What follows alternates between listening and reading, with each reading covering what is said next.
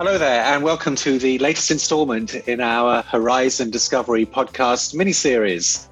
I'm Kevin Davis, the executive editor with the CRISPR Journal, and delighted to be the host for today's discussion on simplifying knockouts using genome editing.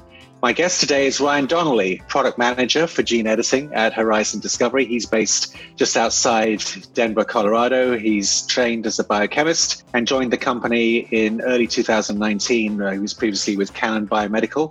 Ryan, hello, how are you doing? Hanging in there. Good, good. Before we get into the questions and the subject of the day, how is Horizon doing during this awful COVID 19 crisis? Yeah, Horizon's continuing on. We run a lot of our services out of the Cambridge site, and that's been unaffected. So, cell line engineering and our functional genomic screening is still ongoing there. Our manufacturing out of the Colorado site, synthetic and viral, is continuing on, probably because they don't allow me to be in the office so they can actually focus on what they need to do. I've been working out of the home office for I've lost track of weeks, but I'm guessing kind of mid March now. It's been good catching up on stacks of manuscripts that I've been trying to get through. Okay, well, CRISPR Journal is always ready and willing to consider interesting new manuscripts. So let's get into the subject uh, simplifying knockouts. I think my first question is why is Horizon currently focused on simplifying CRISPR knockout workflows? as anybody in the field knows, CRISPR is an incredibly powerful technology. And you know, we just want to make sure that anybody wanting to use the technique, regardless of where they are from a background perspective, can be successful in it. I usually hear CRISPR being described as extremely robust and a very easy technique. And I would say that's very true compared to the more historic techniques out there. But still, for a brand new lab to this, it can be complex. There's many parts of the workflow, there's multiple reagents that are required for this. So our goal at Horizon is really just to kind of break down those barriers and have labs that are just starting this start generating data quicker with the least amount of frustrations as possible. So that's the start for us. For labs that have been in this for a bit and maybe looking to start moving into different types of cells, we see this happening in the field. So working in immune cells like T cells and B cells, stem cells, and even true primary cells that gets more complex. So, you know, we're not talking about an easily transfectable and easy cell line to grow up in culture. These cells are more difficult to work with. So, you know, that's been kind of our shift in focus as well as for labs that are looking in these more difficult to edit cell types, how can we help them as well? So it's really the entry level user, just, you know, here's some background, here are the reagents, here's some quick start protocols. And then for labs that are really pushing the boundaries, how do we help them as well? So that's really been our focus. And just to frame the rest of our discussion, what systems are we talking about? Are we talking about cell lines or mouse knockouts or other animal models or all of the above? So, for the reagent side, we usually talk mostly around cell lines and various other cell derived models. It's really on the user where they take it, but if you come to the site, a vast majority of the information that we have, application notes, and things similar to that, are around kind of standard cell lines. Okay. You talked about some of the difficulties that researchers have, that sometimes CRISPR isn't quite as easy uh, as it says on the package. What are some of the common pitfalls that you encounter that researchers new to the CRISPR field and trying to perform knockout experiments, what do they typically flounder on? We've tried to really break down that entire workflow from start to finish and say, where do we even find hiccups internally? So Horizon's been at this for a number of years but we're always pushing the types of cells that we're working in and the applications that we're trying to do. So we're wet bench scientists as well and so you know we can see where these pitfalls are. But i would say it's kind of three main areas guide design so actually designing the guides delivery of the reagents and then how you're going to confirm your edit or your knockout. So for guide design really the fundamental question that we get a lot is well where should my guide sit down? Where in the gene makes sense to target for a knockout and we've kind of approached that by we have pre-designed guides for human and mouse that we guarantee to edit. And we've trained this design algorithm to prioritize selection of guides that are going to give a functional protein knockout. And we did that by doing machine learning on a proteasome assay. So what we were looking for was if we had a knockout a fluorescent protein that exists and there gets degraded. So that is a very binary thing. We were looking for fluorescence or not, and we started scoring those guides that gave us that knockout higher. So one of the unique things with our algorithm is, you know, we don't really focus so much on just high editing efficiency. That's great and it gives you a little insight into, oh, this guide's going to work well, but it's not the be all end all, just percent editing. So we really prioritize functional protein knockout. So that's where I would say is one of the first things is guide design. The current assumption is, well, you know, I'm just going to load everything up in exon one, make an edit, and then everything downstream is going to be knocked out. That's not always the case. What we've found is our guides can be kind of strewn throughout the different exons. They don't always sit down in one specific exon. And that's honestly just because of how the algorithm scores things. And we've seen success with that. The second I would say is delivery of the reagents. So both the guide RNA and the nuclease. There's so many different delivery methods out there standard lipofection and nucleofection techniques it really is going to come down to the type of cells that you're working in. We're working on optimized protocols for these more difficult to edit cells, immune cells and stem cells. Specifically, we're looking into those right now. These are going to change, and it's critical that you find conditions that are going to work for your cell type. It's a really fine balance of generating high levels of editing, so getting these reagents into your cell without having a viability hit.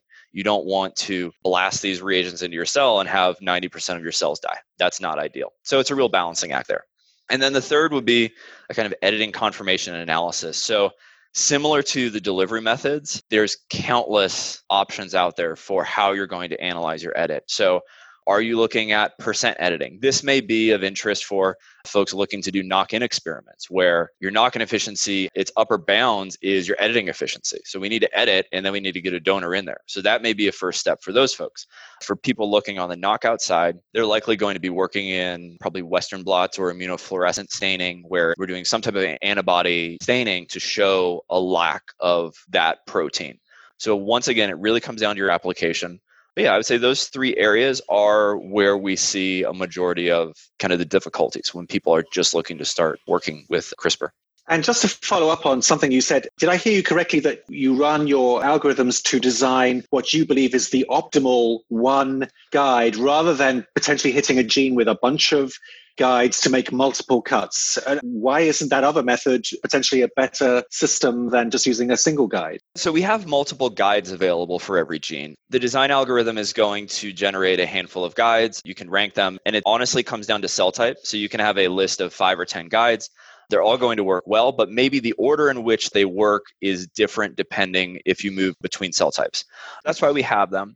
The one thing that we have found, though, in our work is that the best performing guide of that set is going to be the upper bounds if you multiplex those guides together. So if you're just looking at doing functional knockout, our recommendation is really to try multiple guides, but try them individually. And you get cleaner edits that way. You're only editing one specific region of the gene, and then you're just going to select which guide gave you the best performance and move on from there. Instead of having multiple guides within a sample and then tracking what types of cuts those can have, larger insertions and deletions, what effects those are going to have downstream.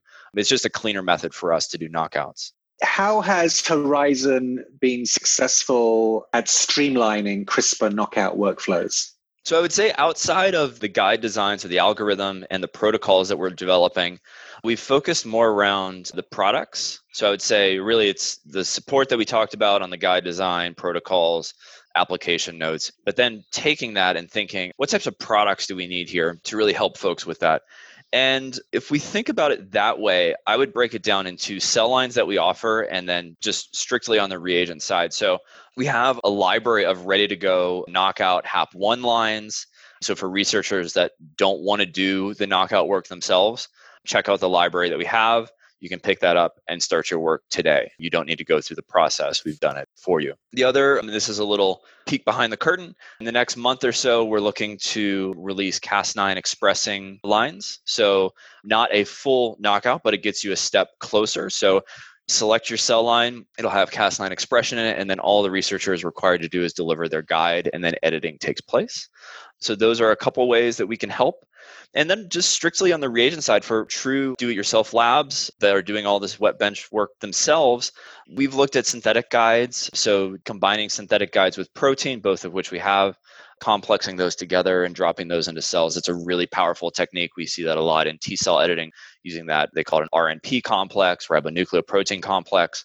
We also have lentiviral Cas9 expression. So if people want to make their own stable expressing cell line, they can do that. We have a few options for that. You can even go inducible One of the interesting formats that we have that I love to talk about is this all in one vector. So it combines both a gene specific guide RNA and the Cas9 nuclease into a single vector, and that gets loaded into viral particles. So the way that we love talking about that is it shows up ready to use. So you thaw the viral particles, drop them onto your cells, and wait for editing to occur. All the critical pieces are in there, and it comes ready to localize to the nucleus as it's loaded into virus. So those are some of the productized ways that we help folks out with knockouts. Great. I think you're hinting or explaining that there are many different reagent formats for both guides and nucleases. So, how is a researcher supposed to choose between them? when I came on last year, I uh, did many exercises of sketching out the portfolio and what we have for what. And it's still a learning experience. So it is a big benefit for Horizon to have all these different iterations of guide RNAs, how we can package them, you know, synthetic or expressed, all the different Cas9 flavors that we can offer at the same time. But it does become an issue of trying to help folks out for labs that haven't done this where do i start so that's really the key thing that we try to help with you know knowing that we have this wide portfolio how do we help people get the most ideal reagent format that they need? So, the way that I usually think about that is I ask a very simple question. The question is Can your cells be transfected? If so, let's start out with something easy. Let's start out with a synthetic guide bound and use it with a DNA free Cas9 version. So that's either mRNA or protein. What you're going to see here is you'll transfect it in. If you're using protein bound to your guide RNA, editing is going to start instantaneously once it localizes. So, really, you just need to get that reagent complex into your cells. And once it's in there, you're going to have success. So, really, the limitation there is just you still need to define that ideal transfection protocol. But once you do, the reagents are stable and they're ready to work right when they get into the cells. So if your cells are easily transfectable, start there and then go from there. If your cells are not easily transfectable, or if you don't mind having integration of the nuclease and the guide RNA, I would point to that all in one vector. And I say that because it's super simple. You know, you tell us the gene that you're editing in, pick a handful of designs, and then what shows up is viral particles that, you know, as I said, you thaw out, you drop onto your cells, and you wait for editing to occur. So they're very different reagent formats, but both of them really have the goal of simplifying things. So it really just comes down to the type of cells that you're working in and your level of comfort on integration. Okay. A couple more questions before we close, Ryan. Horizon also offers functional genomic screening services. We've talked about that in some of our previous episodes. How will these knockout workflow improvements affect your functional genomic screening offerings? The way I always think about that is for us to run services, we need to be experts in this as well. So if we're developing optimized protocols for these difficult to edit cells, it's going to help us out on the services side as well. A protocol is a protocol. Granted, if we're working in a very highly arrayed fashion for a large schooled screen, we may need to tweak things a bit here and there. It's not individual genes, but in principle, the protocols hold. So I would say those help the services out. And then more on the customer piece of that we have a lot of customers that will look to us to do high level screens for them and then we'll hand over a list of hits and maybe they want to follow up on those hits internally. So what we've done is for all of our screening services we use the same exact reagents that we offer to our customers. So you don't need to worry about any alignment of sequences. The reagents are the same that we used in the screen. So it allows very few hiccups in transitioning to do that hit validation in your own lab. And the other piece is screens can be any size. We do up to whole genome. We've broken these libraries out into many different sizes. So starting at gene families and then going up to like the druggable genome and even whole genome, these can all be broken down into the size that makes sense to start with. So it's really kind of a flexibility piece there, as well as to make sure if you're doing the work inside in your own lab for follow up, you don't need to worry about any changes in reagent format or sequences. Has everything we've been talking about up until now been focused on Cas9, or can researchers use other Cas enzymes? The family's growing all the time, obviously, for some yeah. of these knockout applications. So, a vast majority of the reagents that we support on the site are Cas9 based.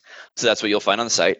Through the guide design tool, though, we do really offer users the ability to use any nuclease that they want to design guides. So, really, a customer can come to the site. So long as they know the PAM and the repeat sequence for their guide RNA, they can punch that in, and the design tool will generate results for knockout for those. Final question. I don't know if you have your crystal ball there at home, but uh, where do you see the application of gene knockouts going in the future? Yeah, I will not take credit for this at all, but I was reading some papers, I think it was October, November of last year, and Jennifer Doudna was asked that same question. And, you know, I'm not going to break from her infinite wisdom.